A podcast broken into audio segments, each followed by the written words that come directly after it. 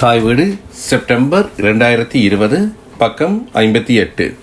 இலங்கை தமிழ் வரலாறு. கிழக்கிழங்கையில் நாகரும் தமிழரும். பேராசிரியர் சீனா பத்மநாதன் எழுதி இந்து சமய கலாச்சார அலுவலர்கள் திணைக்களத்தின் வெளியீடாக மார்ச் இரண்டாயிரத்தி பதினாறில் பதிப்பிக்கப்பட்ட இலங்கை தமிழர் வரலாறு கிழக்கிழங்கையில் நாகரும் தமிழரும் என்கின்ற நூலின் பதிப்புரை. அண்மை காலம் வரை புராதன கால இலங்கை வரலாற்றை படிப்பதற்கும் ஆய்வு செய்வதற்கும் மூன்று வகையான மூலாதாரங்கள் கிடைத்தன.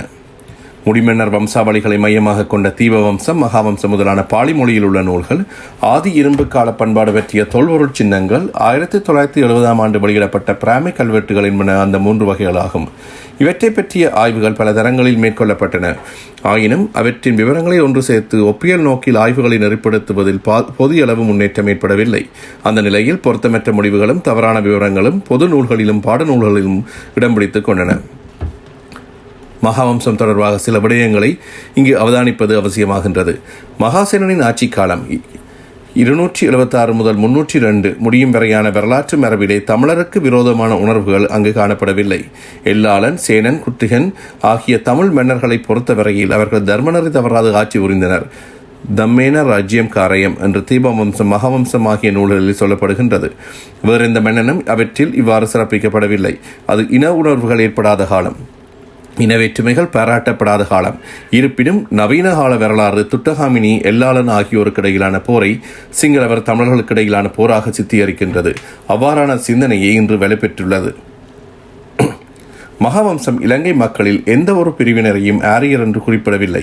ஆயினும் இருபதாம் நூற்றாண்டில் விஜயன் பாண்டுவாசுதவன் ஆகியோர் பற்றிய புனைகதைகளை ஆதாரமாக கொண்டு இலங்கையில் ஆரியர் குடியேற்றங்கள் ஏற்பட்டன என்ற கதையினை வரலாற்று நூல்களில் புகுத்திவிட்டனர். குடியேற்றம் குடியிருப்புகள் என்பனவற்றை விளக்கும் வண்ணமாக தீபவம்சம் மகாவம்சம் என்பன எழுதப்படவில்லை. அவை ராசதானியை மையப்படுத்தும் நூல்கள். மன்னர்களின் ஆட்சிக்கால நிகழ்ச்சிகளை ஒரு கால வரையப்படி கூறும் நூல்கள். அவற்றிலே தமிழர் குடியிருப்புகளை பற்றிய எதனையும் எதிர்பார்க்க முடியாது. இரண்டாவது வகையில் அடங்கும் பிராமி வரைபடிமங்களில் வடிவங்களில் எழுதிய பிராகிருத மொழி கல்வெட்டுகள் பெருந்தொகையிலே கிடைத்துள்ளன. இரண்டாயிரத்துக்கு மேலானவை கிடைத்துள்ளன.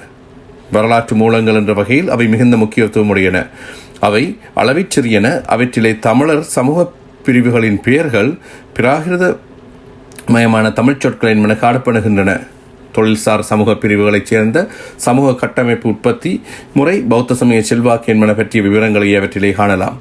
பிராகிருத மொழி கல்வெட்டுகள் அறிவியற் சிந்தனைகளில் ஏற்பட்ட முன்னோற்றங்களின் அடிப்படையில் மீள்பதிப்பு செய்ய வேண்டிய அவசியம் ஏற்பட்டுள்ளது. பெருங்கற்கால ஆதி இரும்பு கால பண்பாட்டு சின்னங்கள் இலங்கையில் பல பிரதேசங்களில் காணப்பட்டுள்ளன. அவை காணப்படும் இடங்கள் சிலவற்றிலே அகழ்வாய்வுகளும் நடைபெற்றன.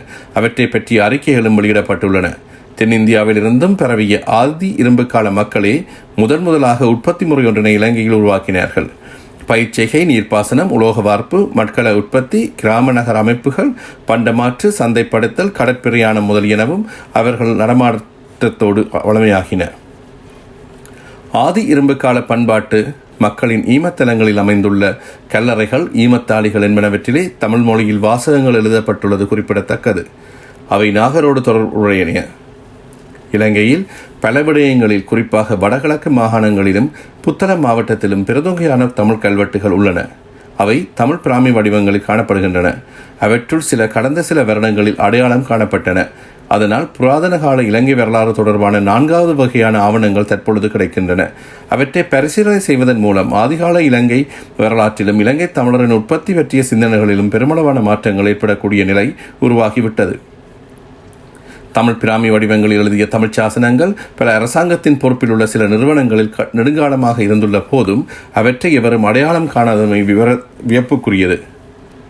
பிராமி வடிவங்களில் எழுதிய தமிழ் கல்வெட்டுகள் நூற்றுக்கணக்காக உள்ளன. அவை முன் குறிப்பிட்டவாறு மிக கூடுதலாக வடகிழக்கு மாகாணங்களில் உள்ளன. இப்பொழுது கிடைத்துள்ள பிரதானமான தமிழ் கல்வெட்டுகளில் தொண்ணூறு வீதத்திற்கு மேற்பட்டவை நாகரிக பற்றியவை. அவை அளவிற் சிறியன பெயர் சொற்களால் அமைந்தன. அவற்றிலே பயன்படுத்தப்படும் சொற்களும் சொற்பமானவை. கிழக்கு மாகாணத்தில் குறிப்பாக மட்டக்களப்பு மாவட்டத்திலே தான் முதன் முதலாக தமிழ் பிராமி கல்வெட்டுகளை அடையாளம் காண முடிந்தது. அங்கு படுவான் கரையிலும் எழுவான் கரையிலும் அவை காணப்பட்டன. அம்மாவட்டத்தின் வடதென் பகுதிகளில் அவற்றை காண முடிகின்றது. வயல்வெளிகளிலும் மலைகளிலும் காடுகளிலும் அவை பறந்து காணப்படுகின்றன. அவற்றை பற்றிய மேலோட்டமான ஆய்வுகளை மேற்கொண்ட பொழுது இந்த வகையான கல்வெட்டுகள் திருகோணமலை அம்பாறை மாவட்டங்களில் காணப்படுவது பற்றி அறிந்து கொள்ள முடிந்தது.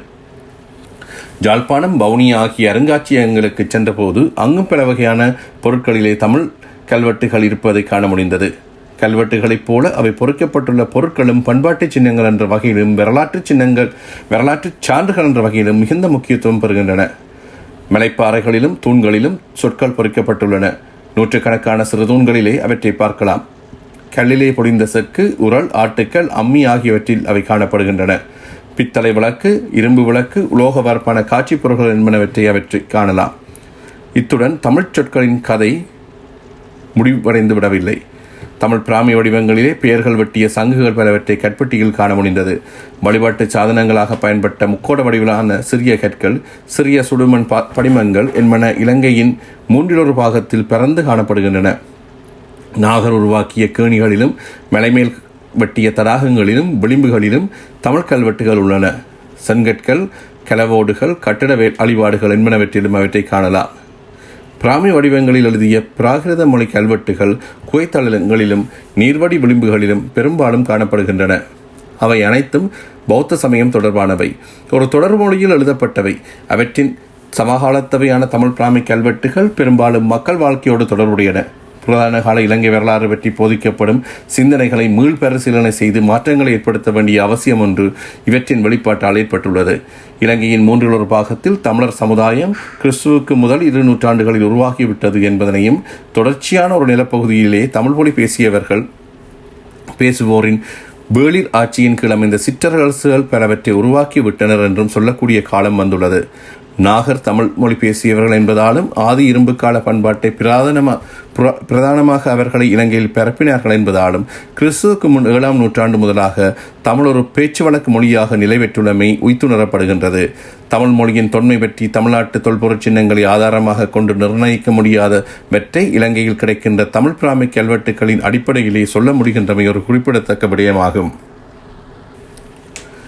இந்நூல் இலங்கை தமிழர் வரலாறு கிறிஸ்துவுக்கு முன் நூற்றி ஐம்பது முதல் கிபி முன்னூறு பற்றிய முதலாம் பாகமாகும்.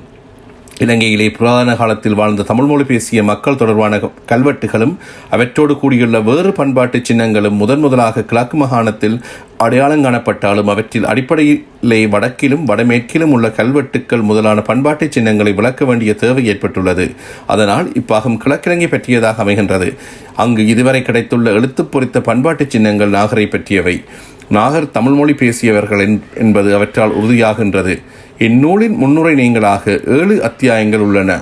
அவற்றுள் முதலாவது பிரதகண்டத்தில் நாகர் என்பது அது மிகச் சுருக்கமானது. அதிலே இந்திய துணைக்கண்டத்தில் நாகர் ஏற்படுத்திய செல்வாக்கு ஒரு குறிப்புரை மூலம் மிகச் சுருக்கமாக வழங்கப்படுத்தப்படுகின்றது இரண்டாவது அத்தியாயத்தில் இலங்கையில் உள்ள பிராகிருத மொழி சாசனங்களில் நாகரை பற்றி சொல்லப்படும் குறிப்புகள் விரிவாக புதிய கண்ணோட்டத்தில் ஆராயப்படுகின்றன.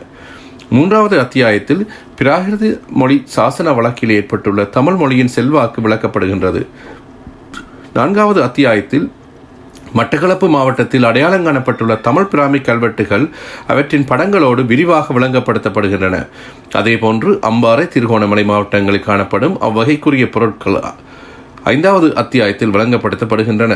ஆறாவது அத்தியாயம் மட்டக்களப்பு மாக மட்டக்களப்பு தேசத்தில் நாகர்குலத்தவர் உருவாக்கிய வேள்புலங்களை பற்றியது. இறுதியான ஏழாம் அத்தியாயம் ஆதிகாலத்தில் கிழக்கிழங்கையில் வாழ்ந்த நாகரிகன் சமய வழிபாட்டு நெறிகள் பற்றியது. இங்கு முன்வைக்கப்படும் விவரங்களும் விளக்கங்களும் புதுமையானவை. அவை வேறெந்த நூலிலும் காண முடியாதவை. வேறெங்கும் காண முடியாத பலவற்றை இங்கு கண்டுகொள்ளலாம். இந்நூலில் அடங்கிய விவரங்கள் அவற்றின் விளக்கங்கள் என்பன மூலம் இரு பிரதானமான விடயங்கள் தெளிவாகின்றன. அவற்றில் ஒன்று நாகரின் பேச்சு வழக்கான மொழி தமிழ் என்பது மற்றது கிமு முதலில் நூற்றாண்டுகளிலும் கிழக்கிழங்கையில் தமிழர் சமுதாயம் உருவாகி மேலோங்கிய செல்வாக்கை பெற்றுவிட்டது என்பதாகும். தமிழகத்து முதல்நிலை சா- சாசனவியலாளர்களின் சாதனைகள் பயனாகவும் அவர்களோடு கொண்ட தொடர்பினாலும் தமிழ் பிராமி சாசனங்களில் ஈடுபாடும் அவற்றை படிக்கும் தகமையையும் அண்மையில் எனக்கு கிடைத்தன. ச ஆனால் ஐராவதம் மகாதேவனின் தமிழ் பிராமி சாசனங்கள் பற்றிய இணையில்லாத பெருநூலை முதலில் குறிப்பிட வேண்டும். பின்னர் விரிவாக்கம் பெற்ற அந்நூலின் இரண்டாவது பதிப்பினை சென்ற ஆண்டின் முடிவில் அன்பளிப்பாக வழங்கினார் பெருஞ்செலவில் அவர் அதனை எனக்கு அனுப்பி வைத்தார். கடந்த பத்து வருடங்களாக தமிழகத்து முதல்நிலை முதுநிலை சாசனவியலாளர்களான கலாநிதிகள் சானா ராசகோபால் வேணா வேதாசலம் சேனா சாந்தலிங்கம் ஆகியோரிடம் நெருக்கமாக பழகும் வாய்ப்பு கிடைத்தது. சென்று ஆறு வருடங்களாக இந்து சமய கலாச்சார அலுவலர்கள் திணைக்கள பல்கலைக்கழக மாணவர்களுக்கு சாசனவியல் பயிலரங்குகளை நடத்தி வருகின்றது. அவற்றை நடத்துவதற்கு இம்மூவரையும் அழைப்பது வழக்கம். பெருந்தொகையான மாணவர்கள் தமிழ் சாசனவியலில் மிகுந்த ஈடுபாடு கொண்டனர் தம் அவர்கள் பலர் தமிழ் கல்வெட்டுகளை படிக்கும் முறையையும் அவற்றை படியெடுக்கும் விதத்தையும் அறிந்து கொண்டனர். முதுநிலை சாசனவியலாளரான இம்மூவரோடு பழகியதால் தமிழ் பிராமி சாசனங்களில் மிகுந்த ஈடுபாடு எமக்கு ஏற்பட்டதோடு அவற்றின் எழுத்துக்களை அடையாளம் காணும் தகமையும் கிடைத்தது. இலங்கை தமிழரின் புராதன காலத்து வரலாறு பண்பாடு என்பன பற்றிய புரிந்துணர்விற்கும் விளக்கத்திற்கும் அதுவே திறவுகோலாகியது. கடந்த இரண்டு வருடங்களில் கிடைத்த தமிழ் பிராமி கல்வெட்டுகளை படித்த அனுபவமும் பயணமே இந்நூலாக்கத்திற்கு அடிப்படையான காரணமாகும்.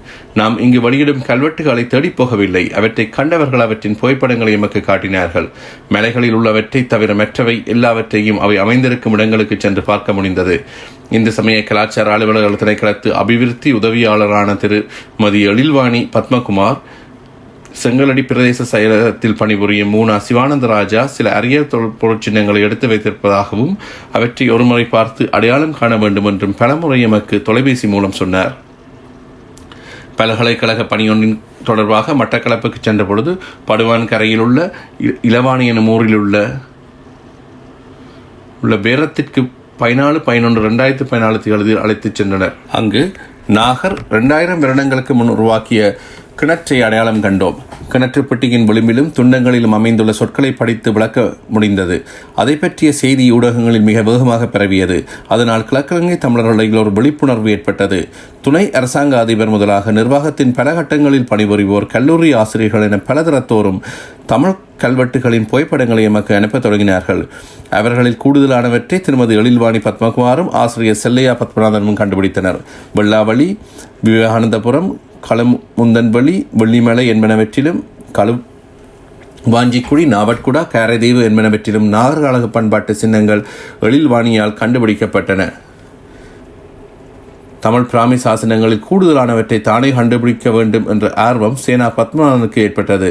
மிகுந்த வேகத்துடன் செயல்பட்டு புலாக்குழி வேரம் பாலாமடு கல்லடிச்சேனை படிவட்டின மேலை வேரோடின மேலை நெடியமடு வந்தாறு மூளை விஷ்ணு கோயில் மாவடி வேம்பு வில்லுக்காடு வந்தாறு மூளை நீர்முக பிள்ளையார் கோயில் என்பனவற்றில் உள்ள தொல்பொருள் சின்னங்களை கண்டுபிடித்த சிறப்பு சேனா பத்மநாபனுக்கு உரியதாகும்.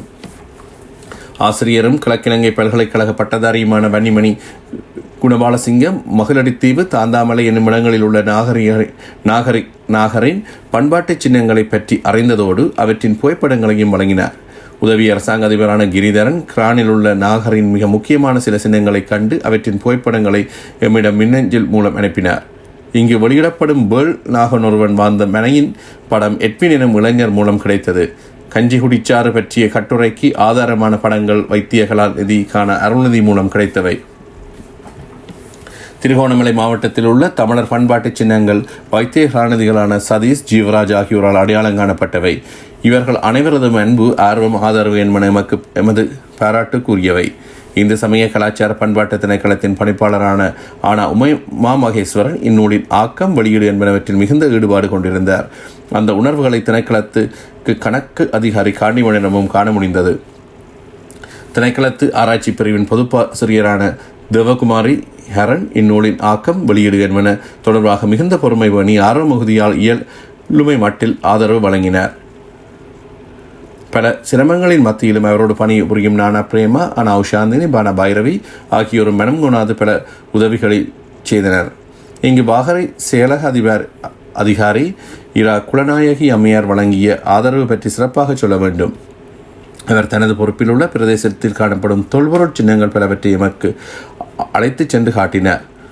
ஒரு முறை பிரயாண ஏற்பாடுகளையும் செய்தொழிய துணை அரசாங்க அதிபர் ரங்கநாதன் பல சமயங்களில் மிகுந்த உற்சாகத்தோடு உதவிகளை செய்து செங்கலடி பிரதேச செயலக பிரிவின் பிரத அதிகாரி உதயஸ்ரீ வரையான பெல்லோரும் எமது நன்றி கலந்த பாராட்டுக்கு உரியவர்கள்.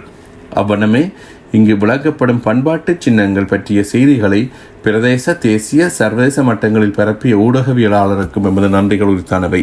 நெடுங்காலமாக இந்து நாகரிகம் தொடர்பாக எமது ஆய்வுகளையும் வெளியீடுகளையும் பாராட்டி உற்சாகப்படுத்தி மாண்புமிகு அமைச்சர் திரு தேவமனோகரன் சுவாமிநாதன் எமது நன்றி குறித்தானவர் இப்பணிகளை நெறிப்படுத்தி ஆற்றுப்படுத்தும் குருநாதனுக்கு எல்லாம் காணிக்கையாகும்.